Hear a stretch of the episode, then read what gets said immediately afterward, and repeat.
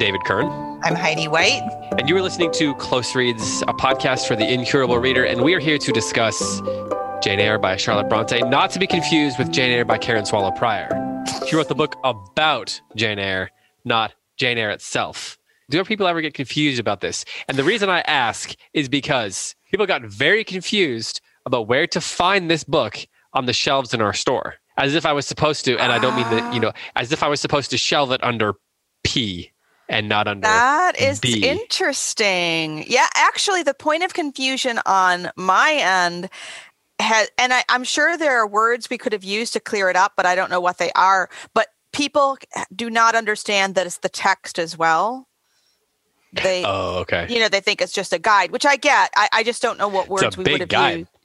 Yeah, yeah, exactly. And it's yeah. So, and we changed the description on Amazon, so hopefully it's clearer. But Hmm. I still get that question all the time, and I don't know what words would have made it clearer. But um, I'm still thinking about it. But you're right; it should be you know under B. Ha- have you read George Saunders' new book? What is it called? A Swim in a Pond in the Yes, Moraine. yes. Yeah, I Swimming upon am crazy about that book. I I'm- love that book.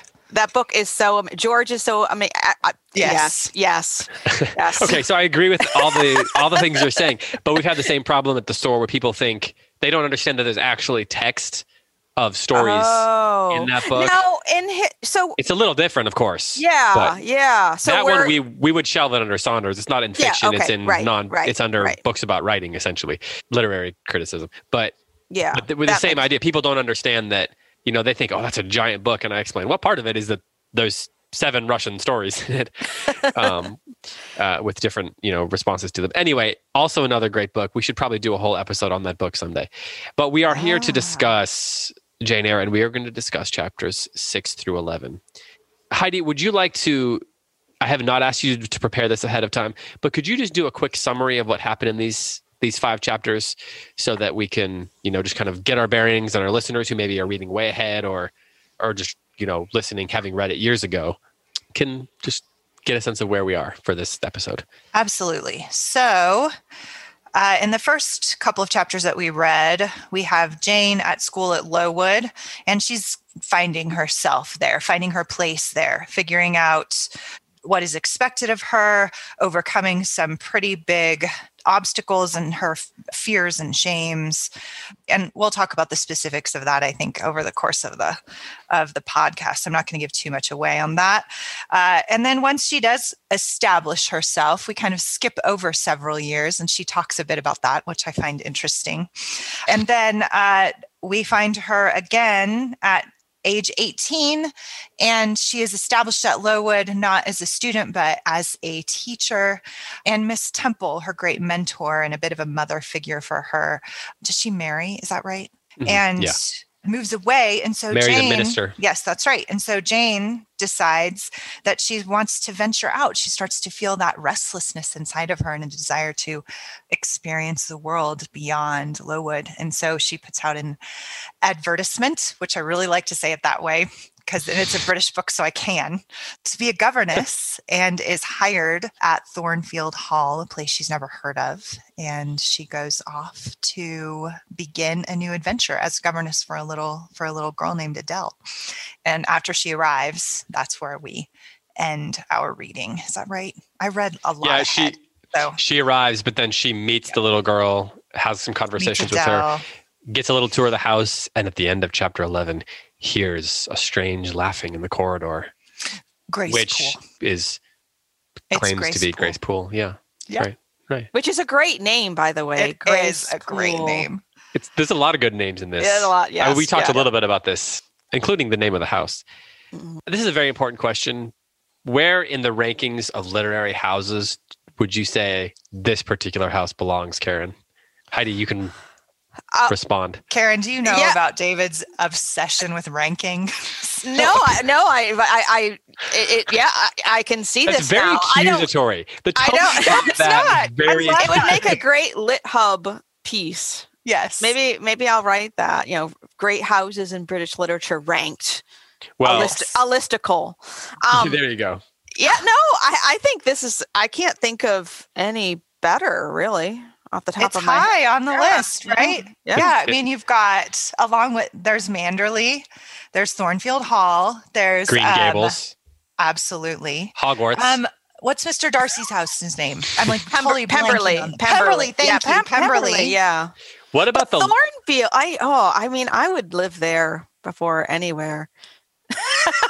and is see that might With be Mr. Rochester, though. So, oh, we haven't even met him yet. Forgive Yeah. me. true. We well we kind of have they had a discussion about whether he's liked, and Miss Fairfax was sort of like, sure, yeah, I guess. I've never thought about it. She's just all you know about the Fairfax. Yeah. yeah, exactly, exactly. She's a very correct Another uh, name. English housekeeper. Yeah. So, okay, we do meet a lot of characters in these chapters, in chapters six through 11. Uh, we meet Adele, we meet, we hear about Rochester, we meet Miss Fairfax, we hear, we learn more about Miss Temple. We even get to meet, to re meet, we were reintroduced to Bessie before, uh, that's her name, right? The, the, the nurse, the, the maid from the Oh, other house that Oh, mhm. um, who who then she gets to spend a little bit of time with before she leaves. Uh, we get a little bit more with uh, what's his name, the mean man, Brockle. Uh, Brocklehurst. Brocklehurst, yeah. Brocklehurst. yeah, and perhaps most importantly, we get to know Helen Burns. Uh, this is in I think chapter six and seven, and um, we get from the beginning we get a sense that something is wrong with her. There's plenty of foreshadowing. If we're paying attention, we're gonna we kind of know what's gonna happen to her. She's a very important character, and that seems like a good place to start. Well, there's a we got I got a question that I'd like to toss out to you, and I, I hesitated to bring this question up right away just because it it's one of those questions that's not meant to be critical, but kind of forces us to be a little critical of a great author or to to question what's going on. Because the question is, would a 14 year old girl, she's 14, I think, talk with as much wisdom as Helen Burns does? Is that realistic? And I know that that was a question that was tossed to Charlotte Bronte at the time. This is both too realistic and not realistic enough as a book. So before we get into kind of the the depths of this character, I want to toss that out there because that was a question that was asked, and you know we'll Mhm. turn to Karen. I'd, lo- I'd love to hear what you Mhm. think about that. Do you do you buy that as a criticism, or does it just completely work for you? I mean, I think it's a good question to ask and a good criticism and, and it might be a little bit unrealistic. But again, if we just if we just consider the kinds of things that books like this tell us that kids, children that age were reading in those days. I mean, and Mm. Helen Burns is reading Rasselas, you know, a, a philosophical tale by Samuel Johnson. and that's not unrealistic. I mean, you know, we had earlier Jane when she was 10 reading Bewick's History of British Birds, basically like an encyclopedia. I mean, kids were, I guess, kids were reading books in the same way that we see them today doing all these things on electronics that we don't understand, I guess, because they're spending their time doing it and we marvel at it. But Mm. I, I buy it basically. I mean, it might not be entirely realistic, but these are kids, all of them who, who, I mean, sh- Jane earlier is like talking about the books of the Bible that she reads and she's answering um, the catechism. Um, it was just not unusual for kids Yeah. to be, have that kind of philosophical and theological thinking because that's Mm. what they were immersed in. Would readers of Bronte's time have looked at a kid like this and thought, "Well, that doesn't seem realistic. No kid talks that way." I mean, even let's just assume that no kid talked that way. Mhm. Would readers of her time say, "Oh, no kids talk that way," and that bothers me? Or is that kind of a 21st century, late 20th century way of thinking about fiction? I, yeah, I've never encountered any criticism along those lines. Um, I mean, contemporary or contemporary criticism. So Right. I'm not even sure that it was thought uh, unrealistic, but it, it, there could be something out there. Yeah, it was. It just wasn't. It would never have entered there. We didn't have the, you know, extended adolescence then that we have now that goes until True. like 32 or whatever. True. Well, that, you know, one of the things that this section reminded me of is uh, Heidi. In the last episode, you talked a little bit about Charlotte Bronte's life, and I read somewhere that Helen Burns is meant to be a, a doppelganger or something for the three Bronte sisters. They had a younger sister who died quite young, and Helen Burns was meant to be kind of an homage to that younger sister. Karen, when you said the extended adolescence, you know we have something that they didn't have then. Part of that was because they would die so young. I mean, like That's the right. world was just so different, and all the the Bronte sisters all died b- before they were thirty four. Yeah, yeah. Charlotte lived the longest out of all of them. And the her Anne and em, is it Emily? Wait, Mhm, they would live, but they died before thirty, right? mhm. It brings this character of Helen into focus. Interestingly, to to look at what may have inspired Charlotte and the sisters that she had and how they died and the way that they interact with one another. Um, it as I was thinking about that, it was adding a lot of pathos to these scenes, and particularly the scene where she crawls into bed with dying Helen, and she finds out later that when she was found, her arms were around Helen's arms, and Helen was dead. And like, the, it's such a melodramatic way to describe things, and yet there's so much pathos to that. So, Heidi, when you read Helen, does the melodrama of it bother you at all? I mean, I don't know why I'm asking exactly whether these things bother Right. you, but it's just an entryways into the conversation. I find it very compelling. And I, I think that childhood was a very different experience in um I'm so glad to hear another dog Yeah. barking. The UPS My dog was barking like crazy earlier. we couldn't even record. Um, childhood was a different experience in that time. It was understood differently Mm. in that time as well by adults.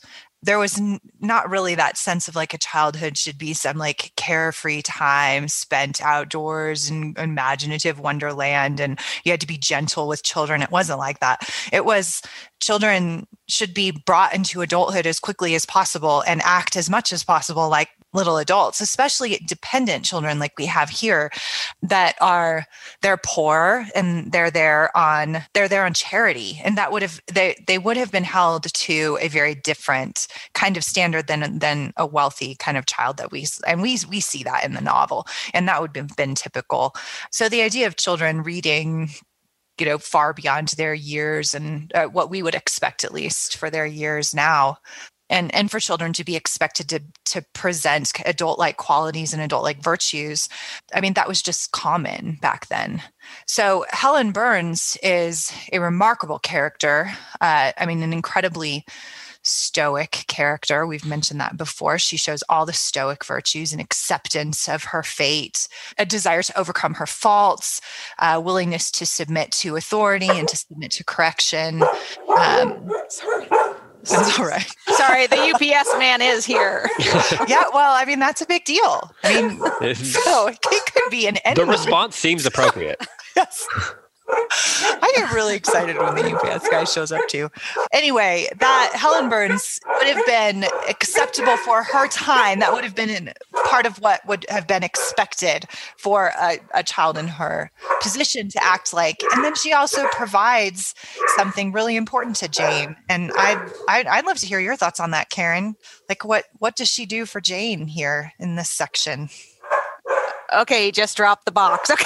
Yeah. All right, good. um, well, this is, I mean, this Helen Burns is such an important character and an important plot feature, I think, um, in either in the introduction or somewhere in the questions. I don't remember where I addressed this in um, this volume, but um, Helen represents one of Jane's first great tempta- temptations. The temptations throughout the novel being the temptation to be someone other than herself. Helen is a, a real friend to Jane. Jane loves Helen. Um, she admires Helen. She learns from Helen. She she doesn't understand how Helen can can meet suffering and injustice with this stoicism and it's presented this is this is one of the things that I love most about Bronte's art is that Helen is an admirable but flawed character. You know, there is something admirable about her stoicism, yet at the same time, there's something lacking in it too. Like who? Yeah, something annoying. Sad. Yeah. Yes. I wouldn't even go that far, but yes, I guess so. I don't know. I just, I just, um, Terribly tragic for sure. yeah, yeah. And so and and so Jane Jane is attracted to Helen in a spiritual friendship way in a in an emotional way Hmm. and in a in a way of like is this how I'm supposed to be as a Christian? Because Helen is, you know, she she is a Christian stoic and she she couches her her beliefs and her philosophy in in the Bible and she's also you know she's surviving Lowood in a way that is somewhat admirable. I mean, if uh, just to survive is admirable, these conditions is admirable. Yet there's hmm. still something, you know, unsatisfying or annoying, as you said, David. And and Jane has to figure that out. She has to figure out what it means to love and admire someone and not feel the need to be like that person. Mm. In what ways do you think she she needs to understand not to be like to be like Helen? Like, what is the what are the aspects of Helen that she the, the well, stoicism is virtue, right? But is yeah, it the degree well, of stoicism? Go, going going back to what we said last week, Jane Eyre's sort of predominant uh, personality quality is her passion. So hmm. in that sense, she is the opposite of Helen. She's right. very passionate. So for right. her to try to be like Helen, to be stoical, would be to deny her essential nature and to repress it in a way that would would just be wrong. It would be unhealthy and it would be wrong. I agree. I think what Helen also offers for Jane, and I mean, keeping in mind for our listeners that this is a Gothic novel, and Gothic novels are novels of extremes, right? You have extreme situations, you have extreme characters, and and and it was also a different time. So one thing that Helen does for Jane is give her an ideal, a stoic ideal to strive for, right? Because Jane is mm-hmm. so passionate, which we talked about last week. Like she is she is very ruled by her emotions and her past experiences. And so Helen gives her an ideal to strive toward to to become more accepting to become to rule herself better mm-hmm. well, and she needs that to order herself better and i think the other i think their relationship is reciprocal as well. I think you mentioned that. That what Jane then I think offers to Helen is an entryway into the heart and someone to truly love her and to long for her company in a place where where Helen is continually criticized by teachers who don't like her. And so there's their their friendship is nourishing for both of them and because they're orphans they're in a sense parenting each mm-hmm. other. Mm-hmm. And I think that's where the pathos comes in that they're they're ill equipped for this thing that they have to offer to each other and then somehow they're able to still do it because they're so different. And I think mm-hmm. that's really sweet and precious. Yeah, it, it's a picture of virtue because they are moderating yes. one another through their extreme qualities. And and I yeah, it, it it is pathos and it is tragic, but it's, it's, sweet. And I, you know, we talked last week about how both Heidi and I don't really remember the first time we read this novel. It's just there.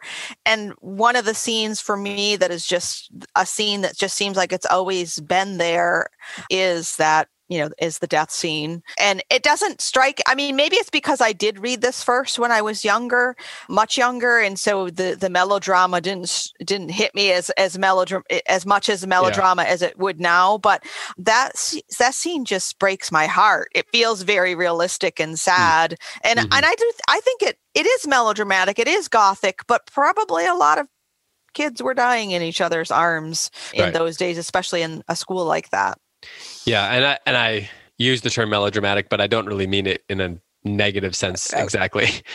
um, so one of the you got you both mentioned, or Karen especially, you mentioned the idea of Jane has a specific nature, and if she's too much like Helen, that would be unhealthy for her.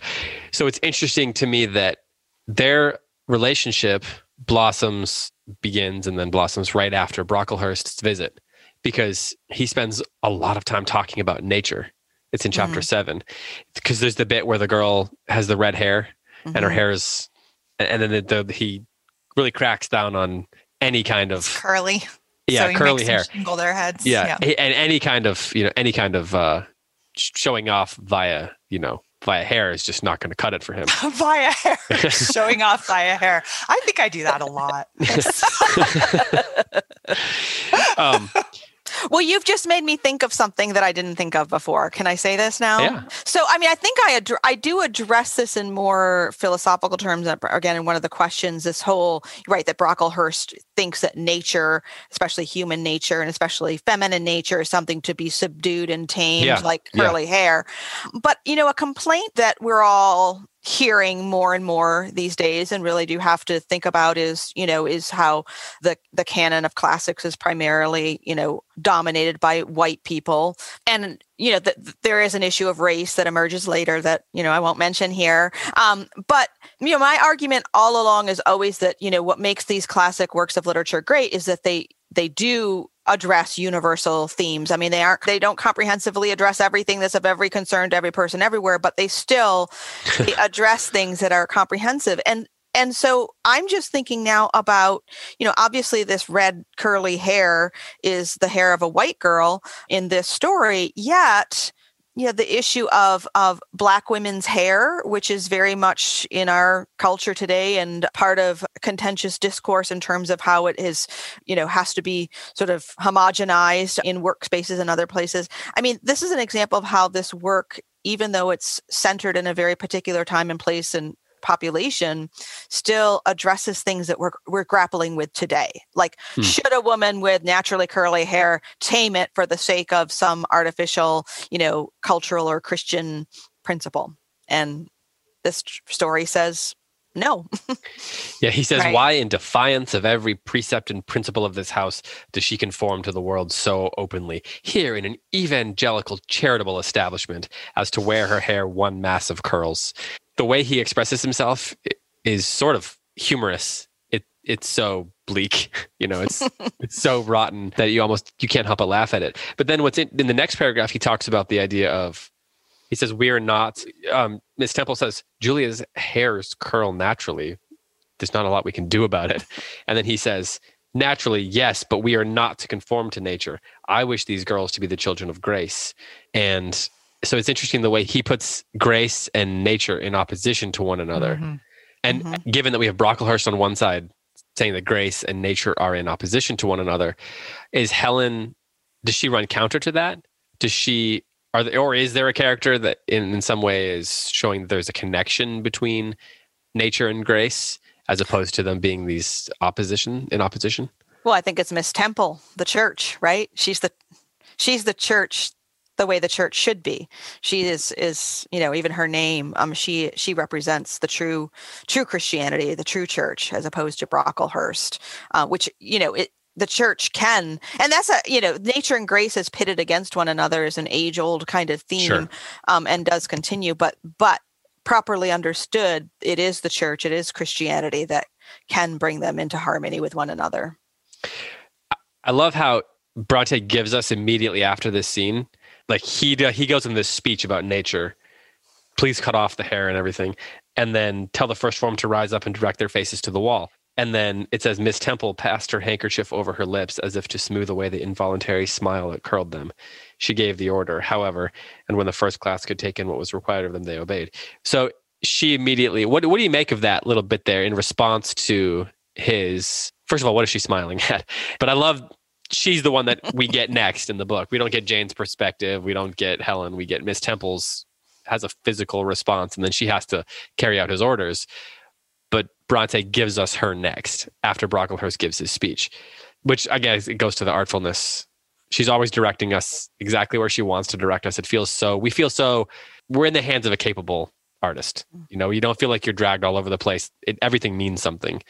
But I am curious. What do you think she's smiling out there? What, how do you how do you read that? She puts a handkerchief over her lips like she's trying to not laugh at a child who's in trouble, but here she's the one that's in trouble. I think she's laughing at how ridiculous Mr. Brocklehurst is being. To but she to, can't show that to the kids. Exactly. And then she finds ways to communicate grace and acceptance and love to these girls when her boss isn't around because she has to. I mean, there's to, to Karen's point, this this whole section is examining, like just incisively examining multiple levels of injustice and uh, inequality within this British hierarchy and this system here, right? Because Miss Temple, who our representation of the church right her with with true spiritual and intellectual and psychological leadership she silenced here in the in the presence of Mr. Brocklehurst, this man with power yeah, who comes in and just makes these incredibly ridiculous, irrational demands and couches them in spiritually abusive language. And Miss Temple has to figure out then what to do, but she can't intervene publicly in in a culture like this and so she has to find ways to do this really kind of counterculturally. So she's the boss, but she's not the boss boss, right? And she has to submit to this man or lose her job and lose any influence that she Yeah. could potentially have of true grace to these girls. And I like the fact that she smiles instead of looking indignant. Like she doesn't even take this seriously. Like it's so ridiculous and irrational that But it tells to us her, how to feel like- about it. meaningless. But to a child like Jane, right? Like she's she's the end of the child. world for she her. doesn't have the ability to see any irony or humor or ridiculousness in this situation at the time. Developmentally, she's incapable of that. All she sees is one injustice and two shame the experience of shame i really do love that charlotte bronte gives us a miss temple like this uh, this kind of thread of grace uh, that goes throughout jane's childhood and is able to lead her in, in even in the, such horrific circumstances And again, I just noticed this for the first time too, um, because you read it, David. Um, we're talking about the, you know, Brocklehurst's um, indignation at the the hair curling, and yet the way that Bronte describes Miss Temple's smile is the curl of the Mm. lips. You know, Mm. like wow, you know, nice little echo or refrain there. I'm going to need a second because I need to write in my margins. are you are you a margin writer? Like, it, are you offended if someone writes in the book that you produced? No, I'm writing in my no, no. I'm I'm offended if people don't write in it. I, I have some friends and in the book world who who like they write on notepads and stuff, and there's just paper all throughout their books. But I would just lose all those papers. right, right, So- right. This is the kind of passage that you just, as I said, you just feel it's one page and so much happens and so many themes are revealed Mhm. and we learn get so much characterization and again it's a, a master at work. It's too this is kind of an understatement but it's too bad we didn't get more. We didn't get two more decades of i know. of Mhm. charlotte That bronte producing work because how much better would she have gotten with more experience? Um, and emily too. Man all the novels emily could have written but that's a different conversation. Were you going to say something else though about helen karen Um, before we went off on the temple train?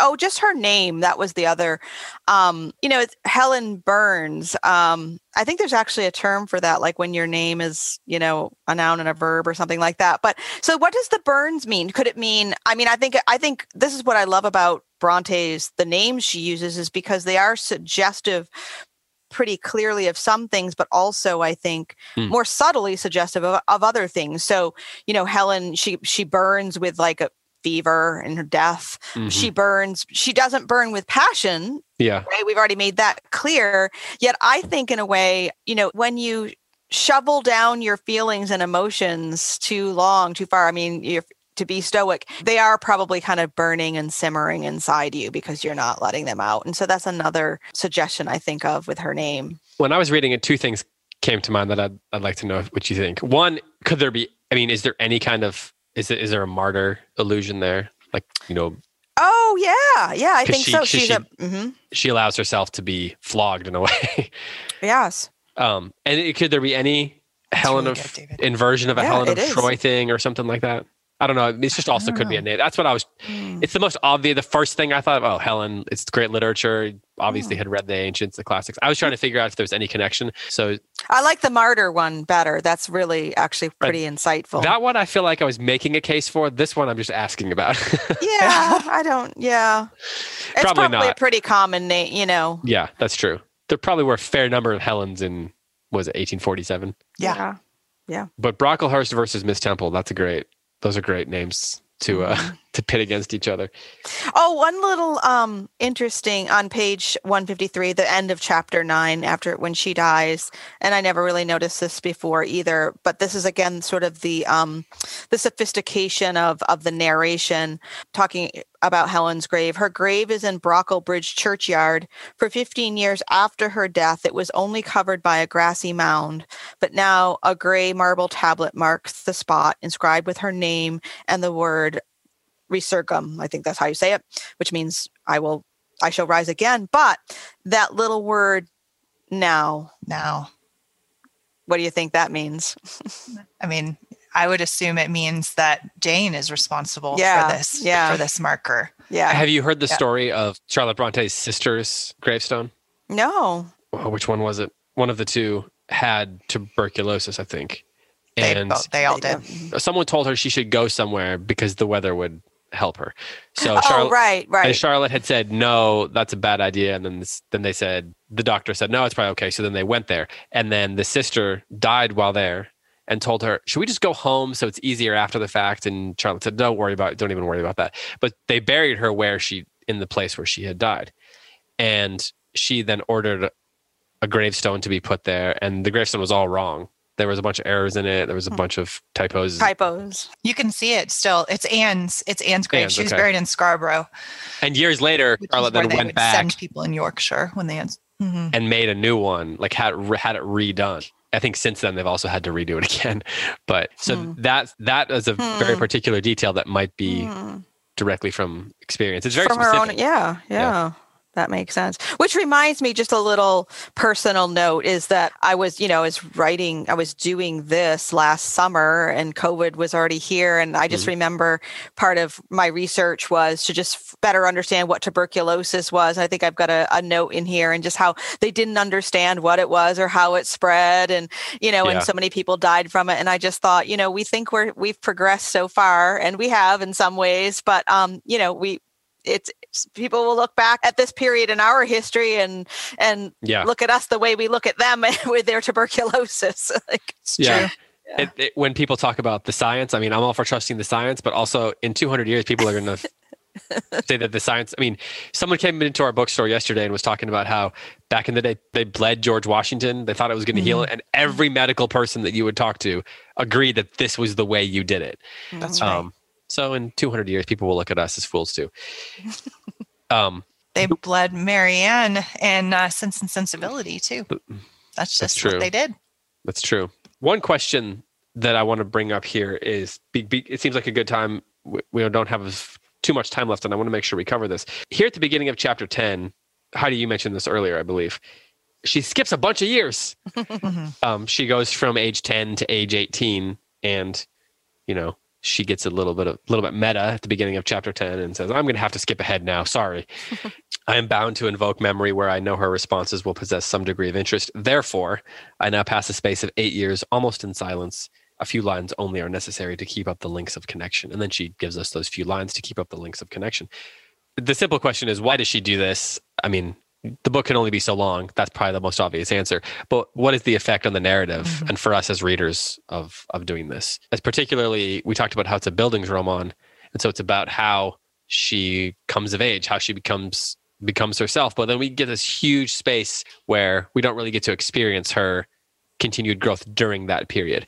So Heidi, what were you going to say? Yeah, I I I think a couple things. One is it does I mean she tells us even that I'm only bound to invoke memory where I know her responses will possess some degree of interest. Um and so this is going to be boring. yeah, she also specifically says she's choosing things that matter kind of to her in her becoming, right? Which that would be our narrator Jane, but our author Charlotte is also active here. Um, and she I, I I really like that she does this because for a very specific reason. There's probably lots and lots of reasons, but one I really like is that one thing that we already know about Jane is that she holds grudges, right? As a child, she was a child who who was wounded easily and then kind of held onto that wound and it fed that passion inside her. And we know that there was Hmm. she she was angry and resentful of Aunt Reed and she demands, you know, she's kind of very self-indulgently demands sympathy from Helen and Helen rebukes her for it and corrects her in a very gentle and loving way. And I think in this particular section we get to see the fruit of that in Jane because what happens after Helen's death uh, and after this plague that goes through the school, the corruption at the school is uncovered and dealt with. There's public outrage about them starving the girls and and letting them be cold and and kind of leading to this plague.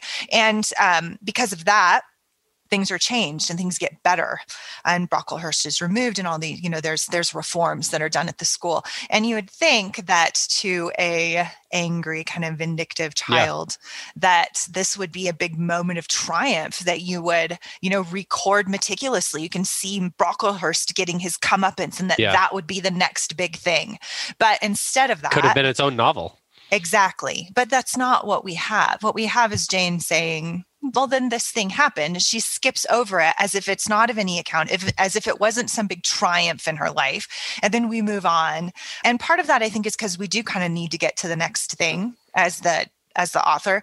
But I think it does what I like about it personally. My personal response to that is, oh, like Jane has she took those lessons to heart and and then the next big thing that happens in her life is going to Thornfield, not getting rid of Brocklehurst and having this like moment of triumph. And I, I just like that.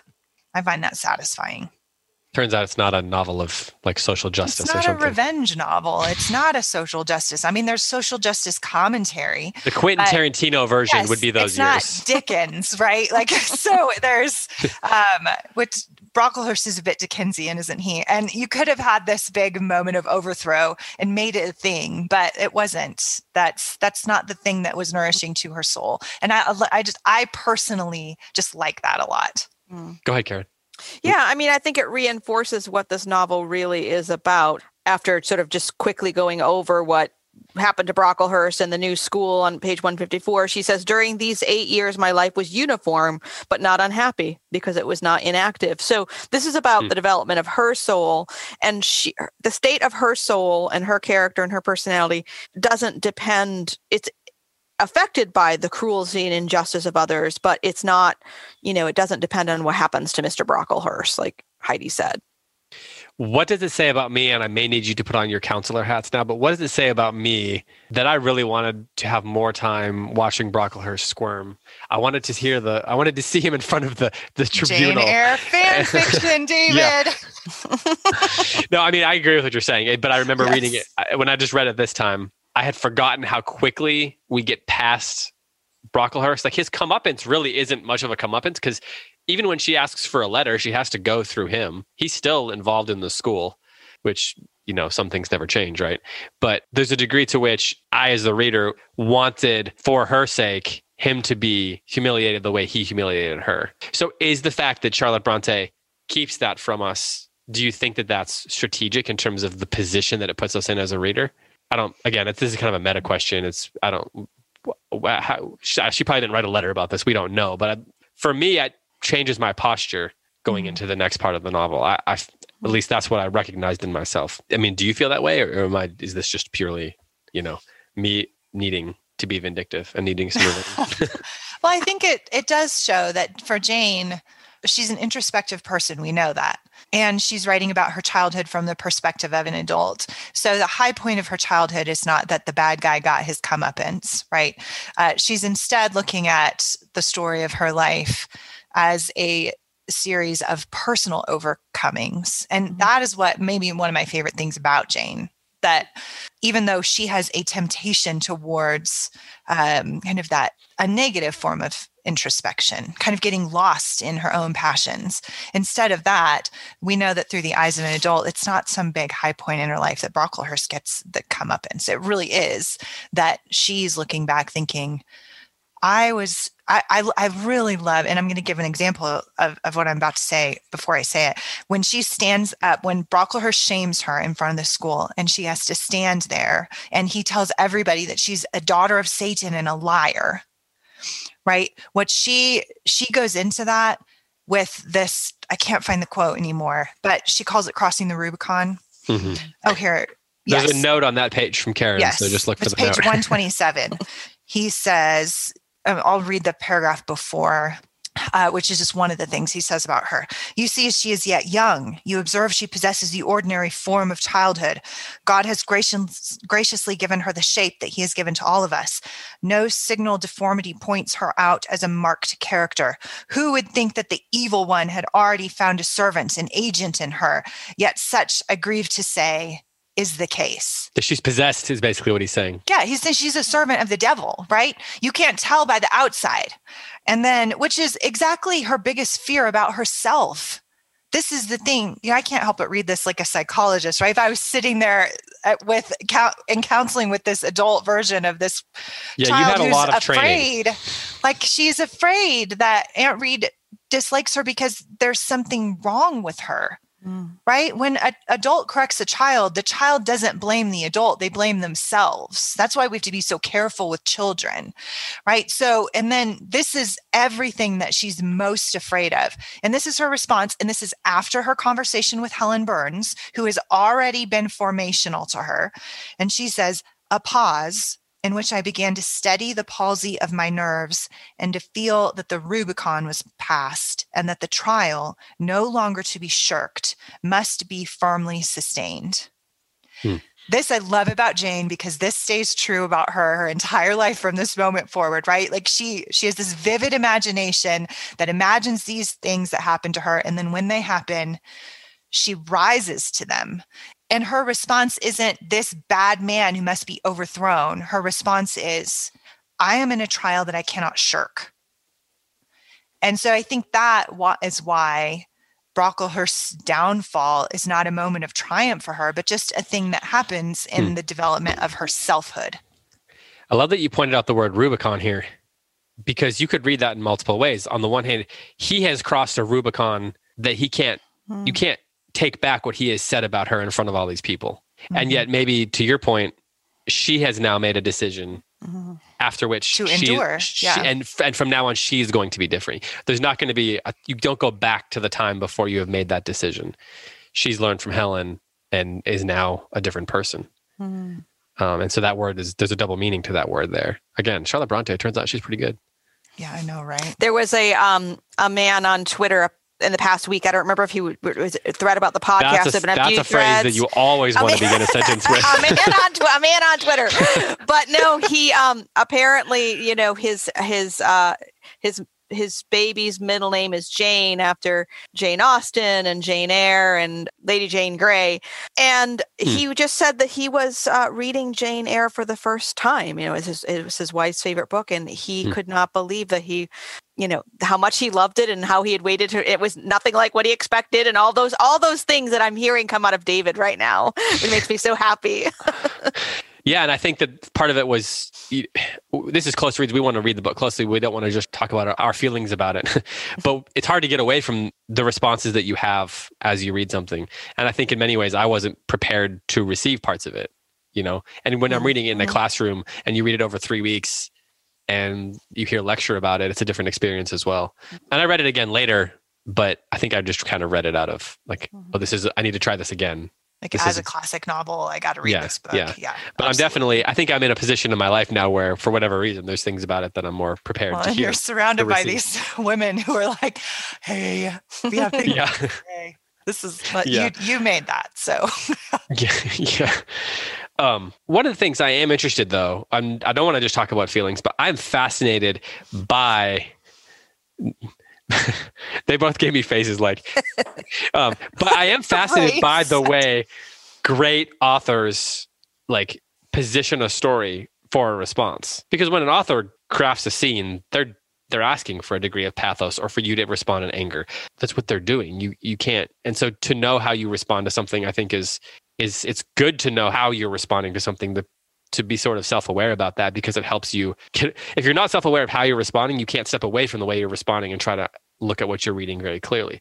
So do you both when you read the brocklehurst stuff and these injustices that come up to her have you read the novel enough now that you can distance yourself from sort of wanting to be angry? I think a lo- i've been thinking a lot about anne of green gables when i read this book because anne has that fiery you know she wants justice all the time right in a similar way to young Jane does. But the books don't necessarily move on from that that sense the way it does here. So how have you read it enough that you can just separate that? You don't need like you are with her that and Helen, you know, she just has to endure it as a martyr, or do you still find yourself rooting for people like Brocklehurst to be taken down. I'm just curious how that experience has evolved. Karen, how do you feel about that? And if you just if you want to tell me this is a dumb mm. question, then no, no. I mean, I think I think to tie together this question and what you were just saying about how we can't ignore our responses because when we're when we're in you know we're, when we're in the room with a great artist that artist is inviting us to do something. And they're inviting us to to hear to listen to laugh to scorn to mock. I mean all these different modes. They are inviting us and we have to sort of understand what the invitation is mm. and respond accordingly. And so no i think i i think i when i read this each time i'm kind of brought right back into into the room into the scene but it is you know it is different it's been a while since i've read anne of green gables but i don't think that's that's not a mature anne looking back right No, It's true, in- true. right and so Right. that's that's the other you know we talked about this last time but but a good. that's a different invitation to come with this older Jane, hearing her tell her story more reflectively and more maturely. We're in in many of these moments, but she often reminds us that she's also reflecting on this at a later time in life and seeing it through different eyes. Heidi, we just read Rebecca, and it's got a similar thing going on there, a similar conceit. We've got an older narrator looking back at her life, and you know we've had some questions about c- comparing and the two books. Karen, you said you haven't read Rebecca, right? Right. Okay, so I guess you're excluded from this question. um, but if you'd like to try to answer, you can. Um, how do you see similarities between these older n- narrators who are wiser, looking back at their younger selves? What? How do you compare and contrast Rebecca, and the, our unnamed Mhm. narrator, and Rebecca versus older, wiser Jane? Yeah. So, just in terms of novel quality, Jane Eyre is a 10 out of 10, and Rebecca does not is not even in the same league. However, you're right. There's a very similar t- uh, conceit. The older, wiser narrators are two very different people.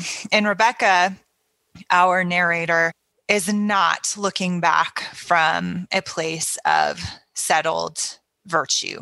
The virtue Hmm. development is not even a question in Rebecca. Ha- happiness development is the concern of Hmm. Rebecca's narrator. Am I going to get to be happy with Maxim? Are we going to figure this out? Are we going to figure out our marriage? Does he love me or does he love Rebecca? Still, that's the question. Jane is wrestling with, I think, much more profound questions uh, identity, selfhood, virtue. Love is certainly a question, although we're not even to the love story yet. And I think that's why we There's needed such. story? There's, um, whoops, spoiler alert. Um, uh, the questions and the the issues the position and posture of our mature jane is much deeper than the love of her life Mhm. and um, that's not true in rebecca and that i think is why one of the reasons why just one of the reasons why jane eyre is the greatest novel in the gothic genre for sure and one of the greatest I thought you were going to say the English greatest novel language. ever written there for a second. well, it's one of the greatest novels I've ever written, and it's I, it's one of the greatest novels in like world history, and it's because it's so much more than just the love story, and we're not Mhm. even there yet. So, yeah, and that I mean, I guess that's just Okay, so now I want to say something. I want to I want to preserve this moment in history in the history of this podcast. These, these words Luckily, we are recording. Okay. Good thing somebody pressed that button. But the words that Heidi just said, and I'm not going to give a spoiler, but I do want to say that the you know the way the novel ends, some people find unsatisfactory um, for reasons. But what Heidi You mean just unsatisfying? unsatisfying, yes. Because Yes. when I hear unsatisfactory, I hear people We'll get that. yeah. Okay, oh, okay. like the, like yeah, they don't they like don't personally like it.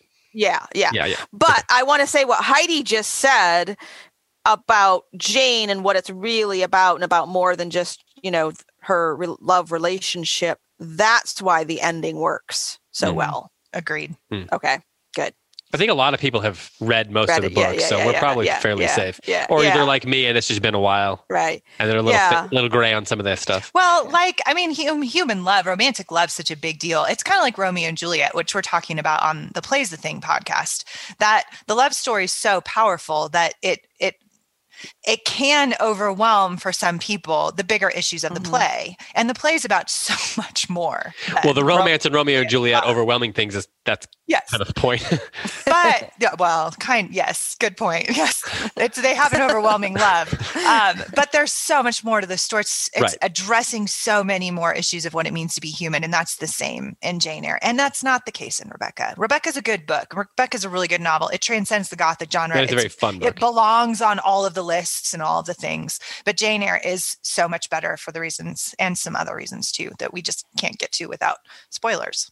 So, Karen, when I said I thought you were gonna, uh, when I said that I thought Heidi was gonna say the greatest novel ever written, you kind of gave a, a face like "Meh, could be. So, can I put you on the spot? You're you're doing six novels in your series. Right. Frankenstein, Right. this one, Tess, Right.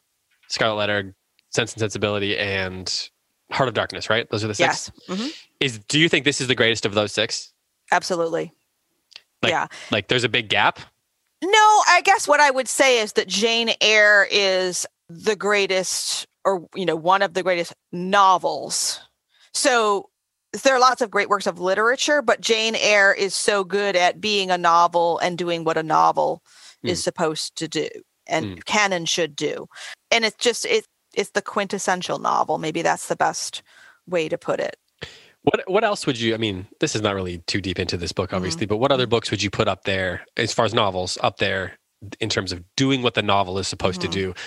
I mean, Jane Jane Eyre is so singular, singular in its focus and its voice, and then Mm. there are other great novels that do something else, which is to do have more of you know a plurality of voices and characters, and and that's something that a novel does well. I don't think it does it well until it deals with the individual the way that Jane Eyre does, and then it can kind of go on and deal with more individuals. So Mm, I see um, what you're saying. yeah.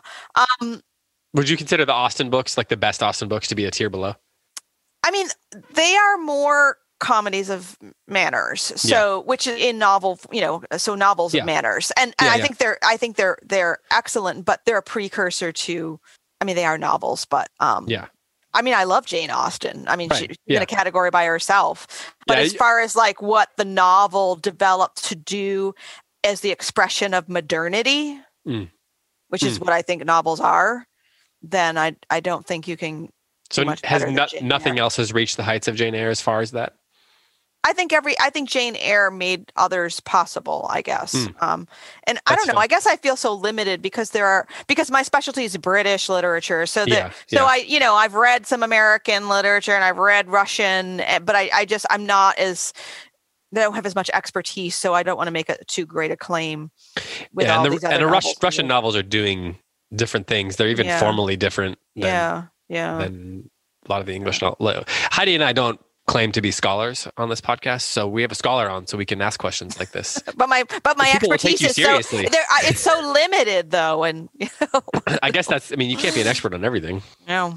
Well, we only have a couple minutes here, so let's let's do some final thoughts, and then we'll move on to the next section.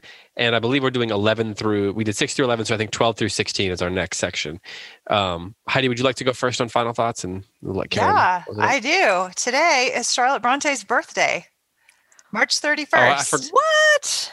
So- Happy birthday. Yeah. Wow. yeah, and It's the, appropriate. the the Bronte Museum is closed today. Sadly, there's like posts all over Oh. Facebook on all the you Because know- of COVID. Yes, Yeah. second year in a row. Tuberculosis is going terribly around. Sad. Yeah, right. um, but happy birthday to Charlotte Bronte, one of the greatest novelists ever. This was definitely on purpose. We definitely did this book over her birthday on purpose. I'm so bad Totes. about I'm birthdays. nodding I don't even remember my family's birthdays. So don't Yeah, how are you supposed to remember your I know, novelists? I know. I should. And we can't look at Facebook. It's not like Charlotte Bronte's got a Facebook account that tells us that her birthday's tomorrow. There might be That's one. true. Somebody. That- might that- well, that's Yeah, true. yeah, The yeah. real Charlotte Bronte. Yeah. Karen, what Some about guy you? on Twitter. Yeah. yeah. Final thoughts from you, Um, Karen? Just I, I we've talked about this a little bit before, but chapter eleven, the last part for ch- this segment, does it does have that meta narrative. Uh, Yeah. A new chapter in a novel is something like a new scene in a play. Um, again, I think this is something to draw people's attention to that that this is a an artful device and it's something to to to go with. It's part of the effect of the novel, and even when she addresses the reader, I mean, a lot of writers did at this time, but that just reminds us of who's speaking you know that she's that she's looking back. And i think that's just a nice i, I like that tr- transition because it, it- the, as we've said before the novel does jump around some because it's not you know it's not an encyclopedic account of of jane's life right. but she she's guiding us through in she's in the act of interpreting her life and helping us to do the same. Hmm. We didn't talk a lot about chapter 11 in part because we only had a limited amount of time we need to talk about helen and, and so forth but we are going to get to talk extensively about thornfield and miss mm-hmm. fairfax and adele and the other characters And that are Grace coming up. So, Grace Poole, right? Yeah. so there's all these characters that we're going to spend more time with, and and especially the house that we're going to spend more time with. That we'll get to, to get to discuss that. So if you're feeling like they didn't talk about all this stuff enough, don't worry. We're going to talk about it, that stuff enough. Yeah. Listen next week.